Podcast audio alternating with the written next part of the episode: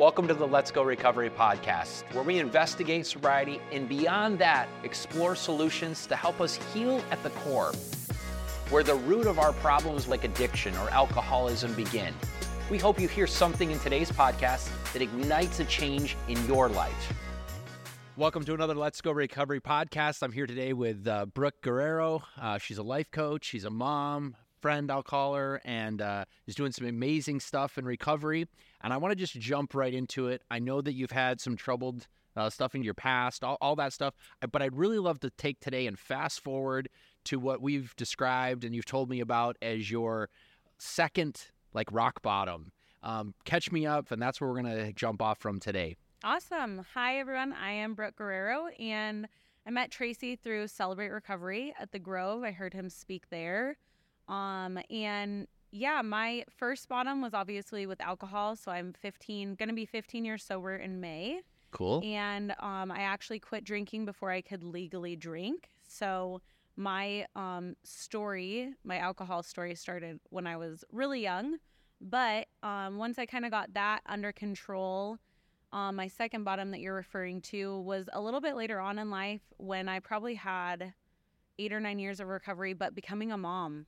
Wow. And that was just something that I wasn't sure I wanted initially when I was younger, and when my husband and I got together, but I kind of left that piece of my story up to God and just said, if I'm meant to have kids, then give them to me. And if not, then that's okay too. And, um, it was after, so I had my son and I was still working. I very much am a career woman. I'm an entrepreneurial um, person. My husband and I started our own business and just was kind of thriving and working together and doing that together. Um, and when we had our son, I was still trying to work and keep that up. And at about 19, 20 months, um, we just noticed some things with him. Um, and my background, I worked with special needs kids in high school, and my mom has that background as well. And I just saw some things. And so we got our son kind of looked at, and he was diagnosed with autism at about 20 months. And from there, our life just kind of took a turn. And it was up to either my husband to kind of take time off and do it. But I was the one um, who was taking a little bit more of the back road to the business. And he, he was really thriving and taking off in a lot of ways. And so I kind of said, okay, I'll, you know, I'll help be um, the person to just do all of the therapies and different things like that. So right around the time that we were getting him diagnosed, I also got pregnant with my second kid. Okay. And so I just to kind of in retrospect, so I had gotten sober. I was doing AA. That was really a great place for me to get sober. But about two years into recovery, I kind of got out of the rooms. Okay. Um, and more just started living life. And I didn't have the desire to drink.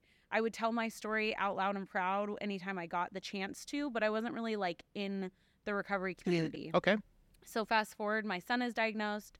I'm taking a back seat to career stuff.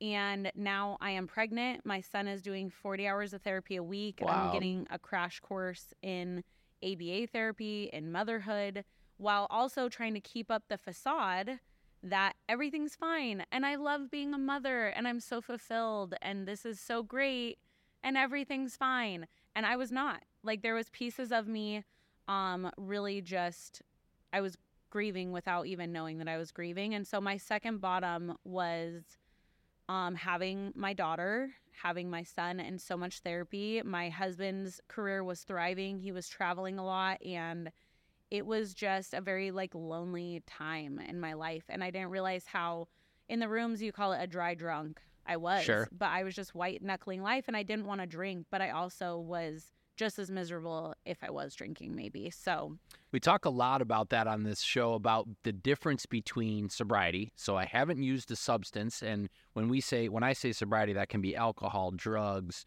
gambling, pornography, whatever it is that is your go-to. We're talking about all those. So you haven't done those in a while, but now you're down the road and you're still in pain. You still have hurt and you're not using that substance to numb that pain. You're a mom. What's that identity crisis like? Where is that thing where I'm I'm not who I am. You know, which is going to obviously transition us into what you do today with the other women. But what is that like? You know, you're sitting there and let's say you're you've given birth. Let's get like kind of get there and go, wow, who am I? What do you say to the mom that you were then, or or to a mom that's in that same sort of dark spot? Yeah, I think as women, right? So for me, I was kind of blessed to wrestle with sobriety at a young age because through the steps, you kind of reconcile your past you with your current you and kind of almost look to the future you. So, through that process, I actually really had to come to terms with my identity. I think a lot of women, um, and this is my personal opinion, are kind of brought up to find our identity in what we do for other people Okay. and who we are to other people. So if you're a good friend, then you're there for someone else. If you're a good wife, then you're there for your husband. If you're there for your mom, or if you're a good mom, then you're there for your kids. But where does that leave you and what you want? And so to me, at that second bottom, I just really had to once again say, like, my life has become unmanageable in the way that the things that used to bring me joy, I either can't do, like, I, can't, I don't have time to do a full time career, Sure. or like who am I as a mom? And what does that look like? I had an amazing mother. My mom is the she was the warrior who was a single mom. My mom was married to my dad who was like not super present, not there for a lot of the time um as well that like or when he was there it wasn't there, you know.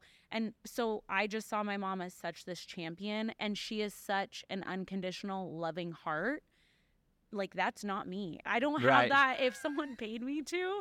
I am very I opinionated. You know, I'm very much in the Enneagram, so I am an 8. She is very much a 2 if that correlates with anyone. Um and so it was very hard seeing her her idea and the pedestal that I had her on for motherhood and then feeling like I had just failed.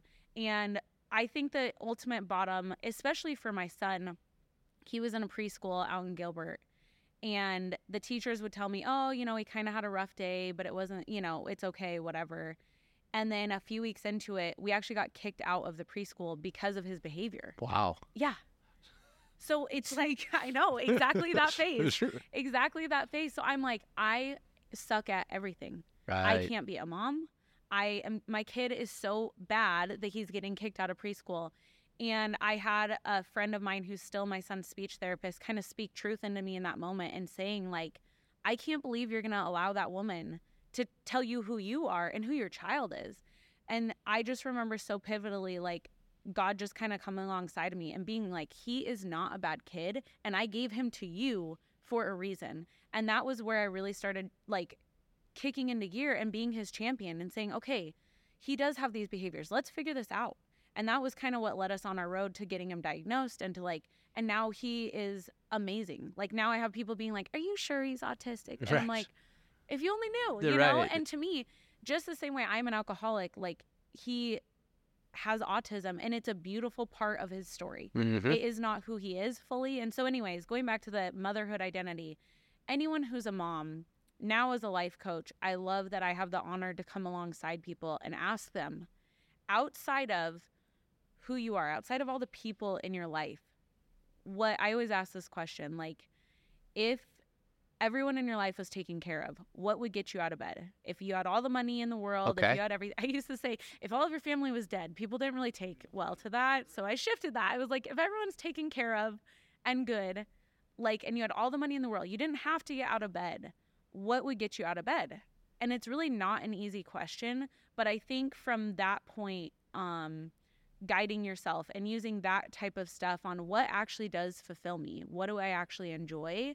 And so, right around that same bottom of his diagnosis, I also found Celebrate Recovery at the Grove. Sure. silent plug uh monday 6 to 8 at the grove. Gilbert um but i found that and i became a leader of that and now i run the women's um ministry there through celebrate recovery. But i also found tennis Cool. and tennis i'm like athletic right. i think i believed my brother for so long being like you're not athletic you're That's just funny. totally clumsy and unathletic and here i am 30s like in a tennis league and it fills me in a way that i had no idea i had a deficit in to be honest with you and so yeah, I think from that bottom, I think asking the right questions about yourself and having the right people around you to speak truth into you about, you know, is that a true statement? So let, us go back to that moment. You and you said something that's pivotal. Is your identity is def- is some part of what you believe about yourself, but it's also a product of all the things you've been told about you. So here you are. I'm going to say your young 30s when this is going on. Am I right about that sure. age? Sure. Yeah. Okay. Late 20s, young 30s. Yeah. Uh, you're having this identity crisis. How quickly, and this is part of how the mind works, how quickly does your mind take you to something your mom said? Something that a teacher said about you. How easy in that moment was for you to hear those voices? How quickly did it go there? Tell me a little bit about that that processing because I guarantee there's a, a listener or somebody that's watching that's saying, That's me. Yeah. That's who I think I am, but I know I'm not. How t- tell me take me through some of that processing. Yeah, I think um a beautiful part of recovery is the steps. And I think a lot of being able to kind of break down those barriers and everything through the steps really gave me a lot of tools to try to decide is that a true voice? Is that um, something that I don't want to identify with anymore? And to me, beyond the voices that, you know, or things that people said about me and different things like that, it was also the expectations I was setting for myself that I didn't even really realize until I took inventory of those and kind of looked at those. But it's very much like I would be asking myself, well, what would my mom do in this situation? And I knew I was falling short of that ideal. And that was crushing to me because I'm like, if I can't reach what she's doing, then I'm failing in a lot of ways, you know? So you're redefining your life based on your experiences. Yes. So I would think that if we're talking to any of our listeners, whether it's in your business, in your relationships, in, in, in how you're mothering or parenting, I think all of us would say there's no perfect example of any of those. No one. So you're just doing the best with what you're given. Um, my, um, I'm an abandoned kid. So when my dad left me, one of the things in my steps was to find out that my dad's dad left. And there was such a safe space for me to put him in to where I go, well, of course he did. He didn't know any better, even though I might have held that for a period of time of like, what did I do wrong? When in reality, he was just doing the best with what he had. He doesn't know how to be a good dad. Yeah. He doesn't know how to fight through some of these things or battle through some of you know the troubles he had in his life. So he just did what he knew. So I think with a lot of our um, uh, recovery partners and people that we work with, we're finding that no one has the perfect answer, and there's some beauty in that. Like you're a good mom. You're a perfect mom. Like I try to be a good dad today, and as as hard as I try, if you talk to my kids, they're gonna say, "Oh, he's a perfect dad." I'm gonna go like, "Yeah, nobody is." Yeah. Right. And that, I was like, there's- would they say that? Would they? uh, What they, I'm no, no, joking. no. They probably would say he's perfect, but we'll, we'll, we'll let them slide. They'll lie.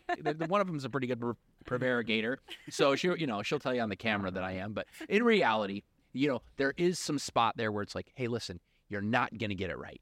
You don't, and guess what? You don't have to. Talk to me about that transit. You're a life coach, Yes. and I, tough love. I love the name of your business. That's great, and Yes. that that tells me that I've got to be truthful with myself, but I'm also going to take some people along with me that are going to check me and say, "Hey, man, this isn't a great way for you to go. This is a behavior that I'm seeing. These are, I'm assuming there's some partnership. Tell me a little bit about what life coaching looks like for you today and the women that you're influencing. Yeah, I think a lot of stuff is so relatable that you said. Um, right now, we have the blessing and curse sometimes of social media, but there's so many good motivational memes out there. One of them is like, practice makes progress.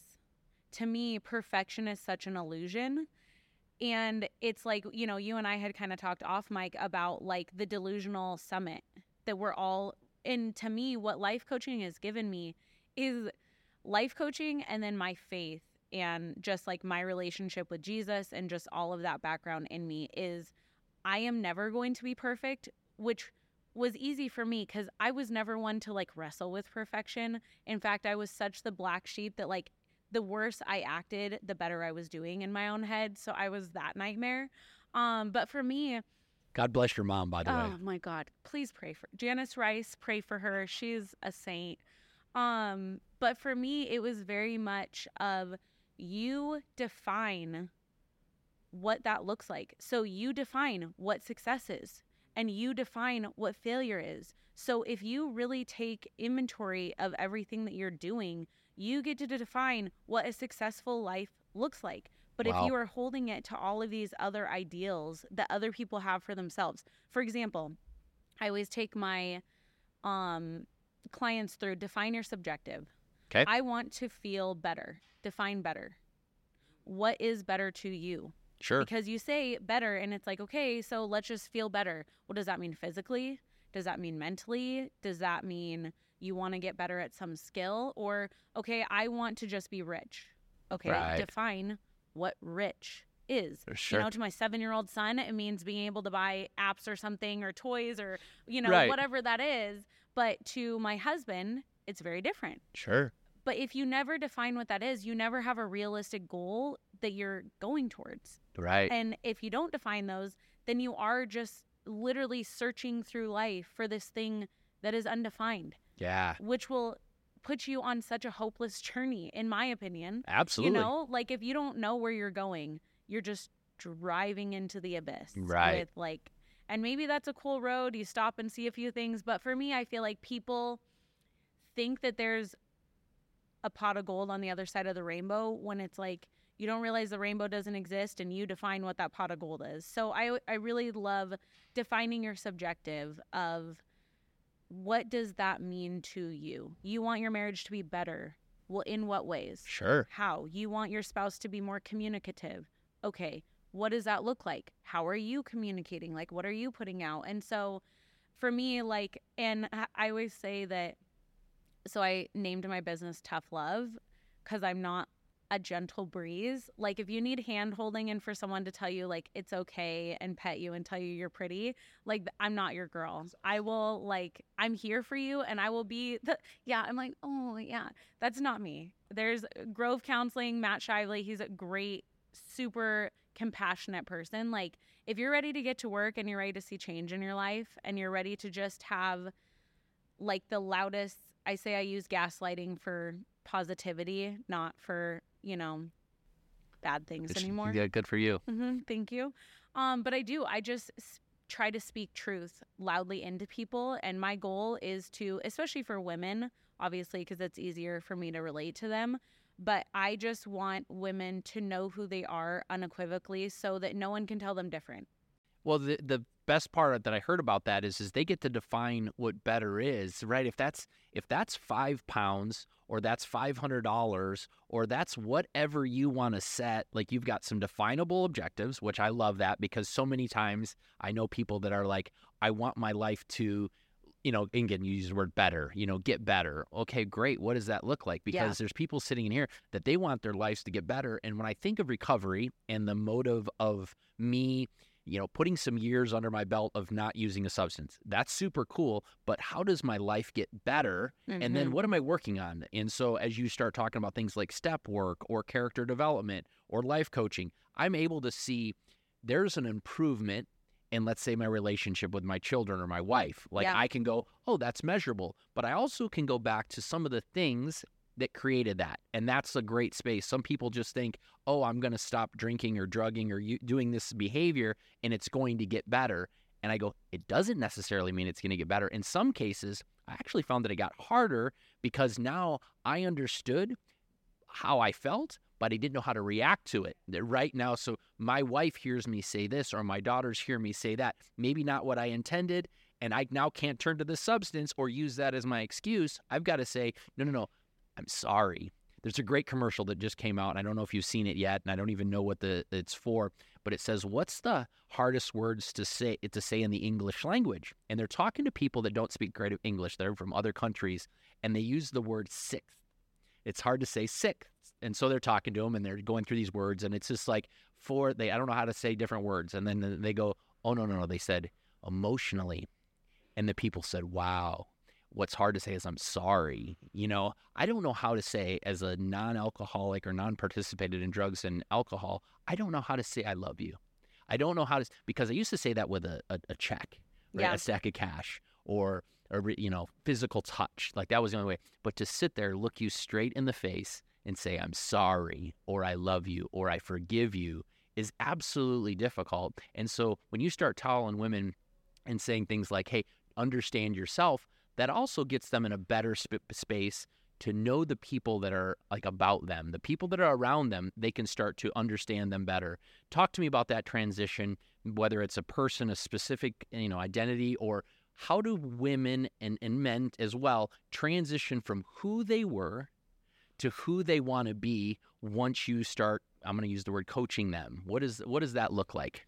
Yeah, um something that you touched on that I just think is so important for our friends in recovery. Also, like I didn't know until Celebrate Recovery that Celebrate Recovery is meant for not just chemical dependencies. Mm. I had no idea that that was available or that community existed. And so going back to like your identity and different things like that, you saying that getting sober is completely different than recovering. Absolutely. Like you can quit drinking and be such a miserable person Mm, yeah. and not be happy and not love life. And that is so sad to me. The recovery piece of sobriety, recovery from anything, anxiety, depression, whatever it is, the recovery process of that is really where you find joy outside of that thing, you know? And for you talking about saying I'm sorry and saying I'm love I love you as a chemical dependent person or, you know, deprogrammed recovering chemical dependent person, the reason why I drank was mostly to not feel. Right. So yeah, the first like little bit of recovery was the flood of feeling. And not only feeling for stuff that you did in the past or stuff that happened to you in the past and actually letting all of those things hit, but then also making conscious decisions moving forward that when you mess up, just like you said, you don't run to the substance Right. and you have to say you're sorry. And yeah, so going back to that, what I find most of the women who I mentor or life coach are just struggling with not knowing who they are or who they want to be. So I always use an analogy of if we are cups, right? Okay. So you have your cup and independent. I'm going to use my water bottle. Okay. So here you are as a child, your parents pour into you, maybe, maybe not. And so sometimes we enter adulthood. Sometimes we didn't have parents that poured into us. So we start low. Okay. So we're at a deficit. So we go to other people who maybe match our lowness and we're like, okay, well, maybe if we work together, we can fill each other up again. Then you have people who have good backgrounds who are full, but maybe there's been some food droplets, food coloring of toxicity. So their cup is full, but it's dark red of toxicity because they're full, but it's been full of the wrong things for the wrong reasons. But it looks full, and that's still great. And that's like the litmus test. So to me, like finding, to me, that what the steps does is it takes my crimson red, whether it's low, high, and it turns on the faucet of recovery for me, Jesus, and floods your glass. Okay. Now, sometimes when you are more willing, you turn the faucet on full blast and it's like a fire hose, and you have a brand new cup that's full of clear water. Wow. Other times, you aren't ready for the full, so you just turn it on a little and a little. And sometimes it takes more time to clear it out and fill it up. But once you figure that out, you now have to realize that there is not one thing that can fill your cup, nor should there be. Right. Your marriage cannot be the only thing pouring into each other because then your husband has to go pour into work. You have to go pour into your kids. And then you come back together and you're like, no, but I need more, but I need more. Right. And they're like, but I've been pouring out all day and I need. So to me, God and Jesus are the faucets that can always refill. However, He also brings other things into my life. So I shared about tennis. sure. That was a whole community of women that pour into me in a certain way that I get to pour into in other ways. That, you know what? Even if my home life has a deficit, I know that that's somewhere I can turn to go get filled in different ways. CR is the same thing. I have a whole different community that I can pour into when I'm overflowing, but I can also be poured into when I'm at a deficit. My kids, my husband, my family, my, you know, career, starting businesses, helping mentor people, taking people through the steps. There are so many, I now have so many different cups that even when I'm at a deficit, I can go to all of these different places. And what I feel is I think women are sitting there with their cup saying, I'm fine, I'm fine, I'm fine. And they're either at a deficit or they're dark red and they don't know how to communicate that they need more. And if they need more, they don't know how to find it. And so last year I started doing um, a women's event at the beginning of the year, kind of just showing like what are you into and then finding other women who are into that as well. And women are such social creatures. We need each other. And for me, Celebrate Recovery was something that really just offered you get to come as you are, not the facade person, not the perfect version that you need to be out in public, but really just like as you are, struggling with whatever you're struggling with. And that's okay. You know, and some people also who have been hurt, sometimes they will pour out, but they have a lid on because people have only poured toxicity into them. Right. So they're like, you know what? I'm just going to no pour more. out. Yeah. So I'm done. Right. So even when loving people, like a life coach, like someone comes in, sometimes you have to pry off that lid to be like, no, I'm not going to harm you. Like, it's okay to be vulnerable with certain people in order to fill your cup and so on and so forth. So I just really like that analogy because I think that we're sold a false bill of sale in marriage as young adults to say, okay, well, if you just keep pouring into all these people, they'll eventually pour into you. Yeah, and that's not true. It is so not true. And it, to me, it's so dangerous to say that marriage will be the thing that fulfill you Sure. or kids or a career for men Right. or you know the strong identity and i've always said as you know in life coach i want to be a strong enough woman in myself that my husband can be a vulnerable man Wow. because i think it, we really put men in an unfair position to want them to be vulnerable but then need them to be strong Right. they're like it's vulnerable but don't, don't be like gross vulnerable because then you're like weak and that's Right. weird Don't be for me. soft. yeah Right. uh, like ooh so to me it's like i want to be strong enough in who i am and in myself that i have enough other people pouring into me that if you have a vulnerable moment i'm okay with that and i'm a safe place to be vulnerable with Wow. you know? There's so- a lot of there's so much good language there but when you start talking about you defining it and so as a as a couple i have my cup right? I have i have my own cup you have your own cup but i've got to i'm going to use the word take inventory because we know that language. I've got to look at that on a regular basis and know where i'm at in my cup where i'm at in my life where are the things where are the places where are the people that have let me say hold a position I like talking a lot in business terms. So I have a board of directors, and like this guy can't talk about this in my life. One, maybe because his maybe his marriage isn't so good. So I don't really want you talking about marriage with me. Or maybe your relationship with your kids is really good. You talk to me about this, but don't talk about that. And as I start to understand where my cup is, then it allows me to help you with your not necessarily just come running, and that was me, right? Come running and just sh- here's a bunch, you know, this is what you need, and then like, no, no, I didn't need that today because I'm okay with my cup. I'm okay with, let's say, calm. You know what I mean? I always thought everybody wanted it bigger, better, louder, faster. I'm that guy, right? And so when I come in with that, and they they don't want it, then it's not well received, even though the intention might be good. So just taking some time and understanding, let's say, where you're at, where you're personally knowing where you're personally at is so much more important than again what somebody says about you or what you even tell yourself about yourself. Tell me, how do uh, I'm going to say I'm struggling with an abuse. Take me up this not the step works, but this ladder of here's where I'm at right now. I'm in a really bad space. Um, things aren't going great for me. How do I? I'm going to say take the first step. What is my?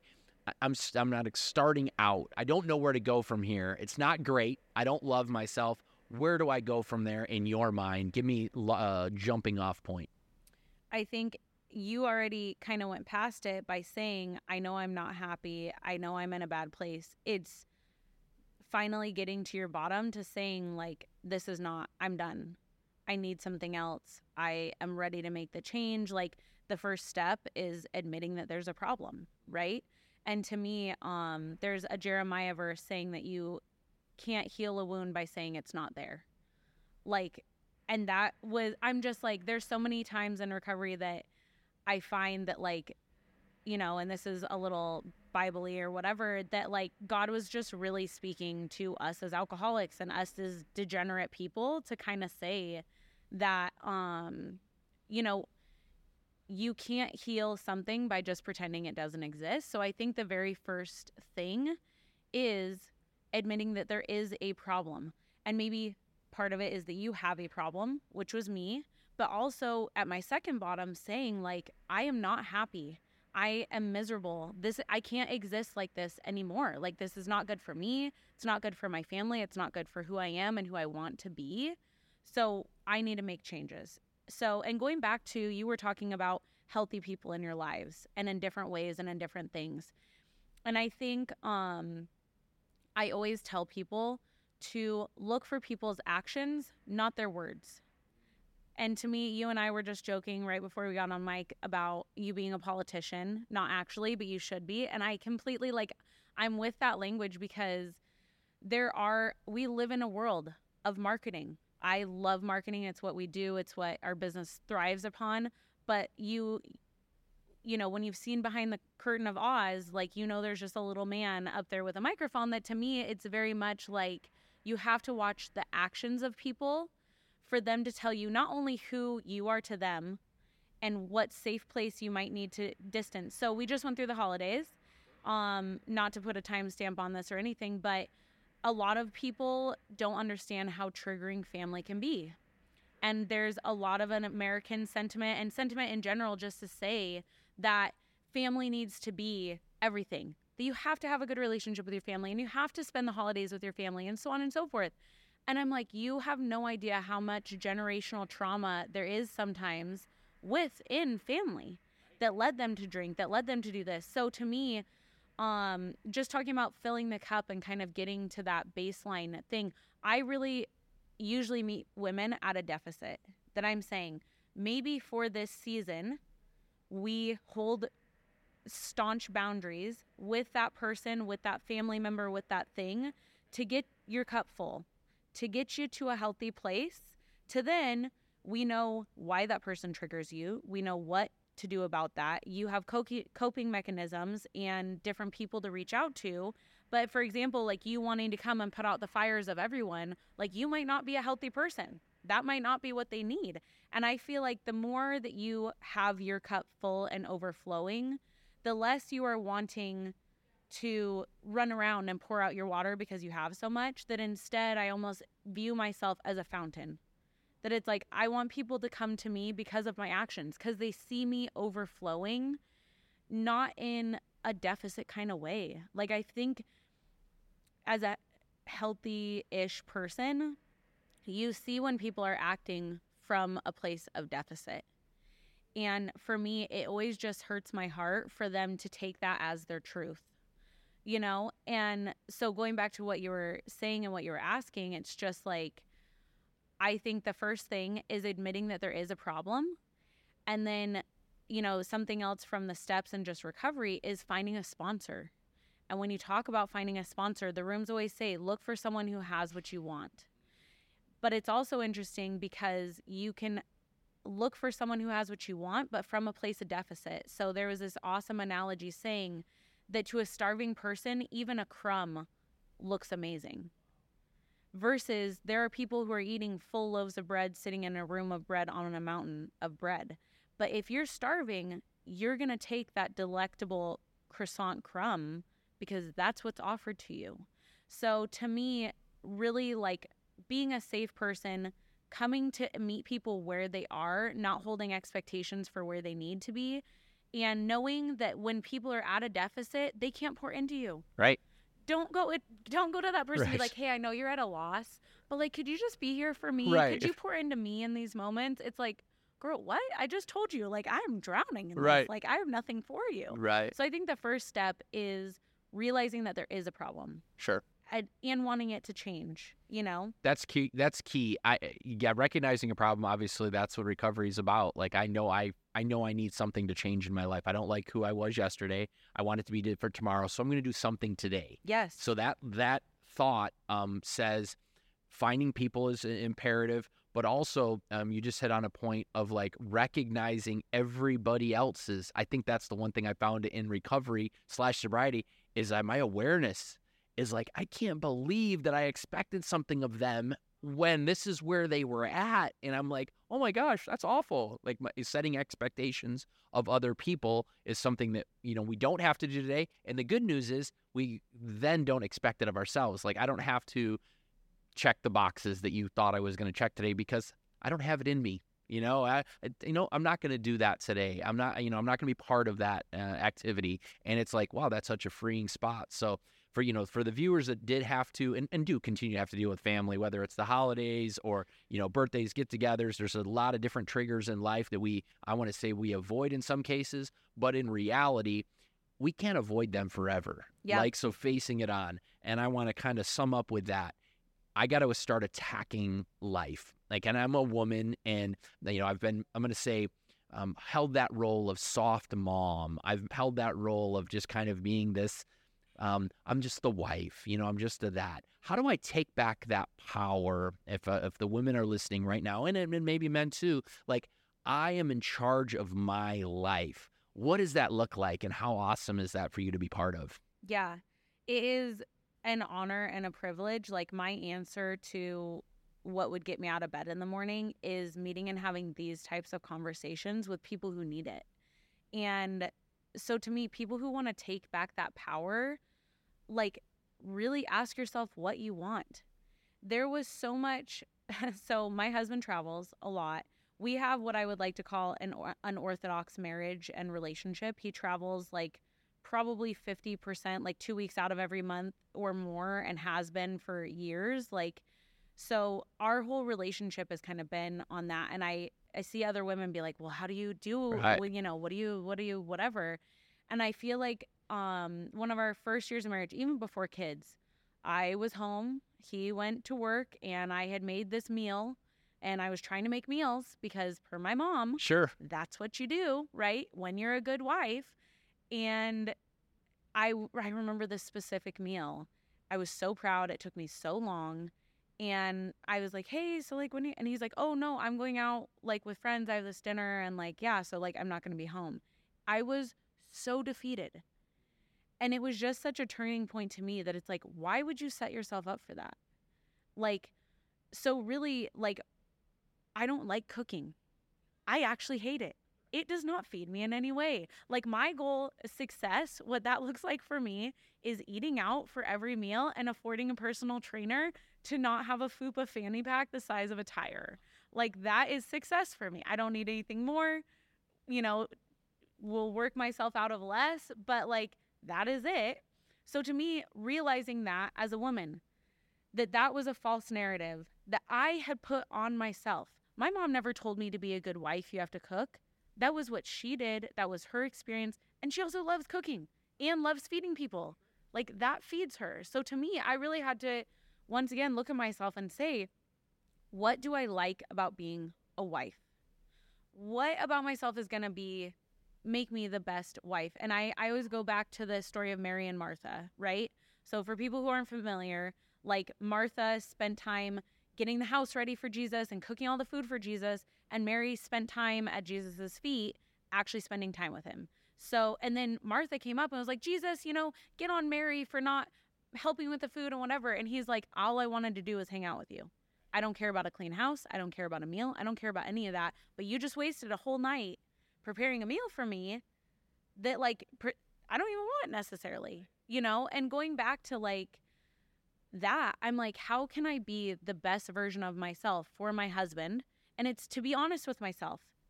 What do I like about being a wife? What do I like about being a mom? You know, my we don't eat meals necessarily around the table. My kids eat in front of a TV and I go and get stuff done. Like that's our language.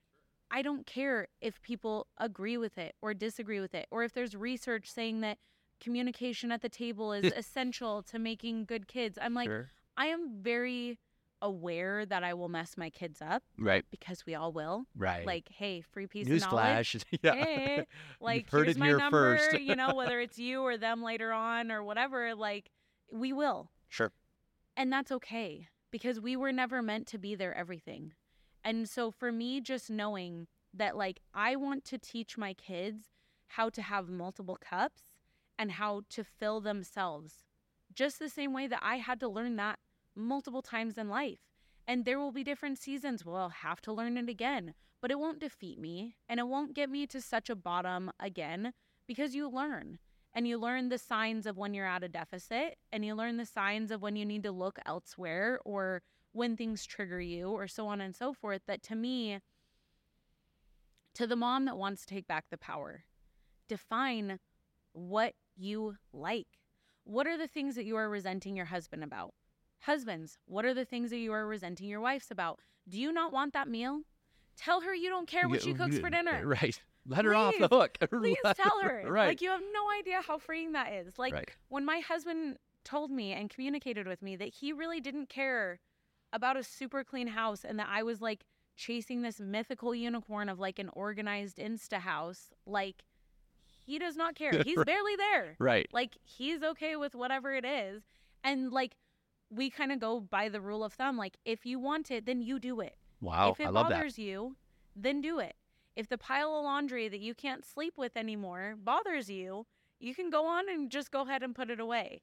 But equally, I had to also find the freedom, I guess, in saying he's going to put it away in the wrong places, not the way that you like it. Wow. You can't have your cake and eat it too, right? So that has just been a really freeing rule of thumb. If it bothers you, then you do it. But also as a woman, defining the places that you're at a deficit in and really seeking help and finding how to fill those places and having those open communications with your spouse. For us, like we don't argue or we don't necessarily fight. Like we have big blowout fights probably every three to five years. It's usually when his mom is in town, usually when I'm on my period. Yeah. Shock. Uh, like, yeah, right? right. Like, oh my oh goodness. my God. Couldn't see that Shocker. coming. Yeah, yeah.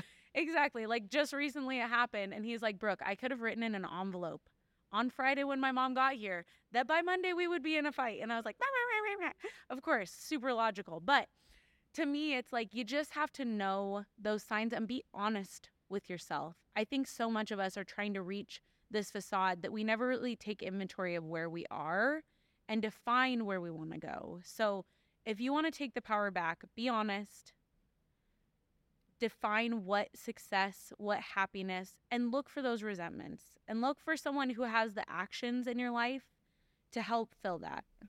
That's awesome. I think is my takeaway points, if you will. I'll tell you that you did as good a job as anybody of, of wrapping it up. And I mean, there's so much to unpack there. So I hope our viewers will listen back, uh, you know, watch, really intently take their own inventory and know that they are in charge of what their lives look like tomorrow. Take You're- charge. take yeah, take charge and do that. Thank you so much for joining us. We hope that you've uh, learned something. I appreciate you being here, Thank Brooke, you. and we look forward to many more conversations with you. Um, and to all of our listeners and followers, there's going to be some tags and some uh, subscription buttons that you can go ahead and follow Brooke and uh, Tough Love Brooke on Instagram. Uh, hopefully, you find something there that uh, works for you. I certainly have, and I appreciate you for being here. I hope you heard something today that gets you to take one small step into the version of the person that you want to be. For more content like this, subscribe to our channel below, or you can go on letsgorecovery.org. Until next time,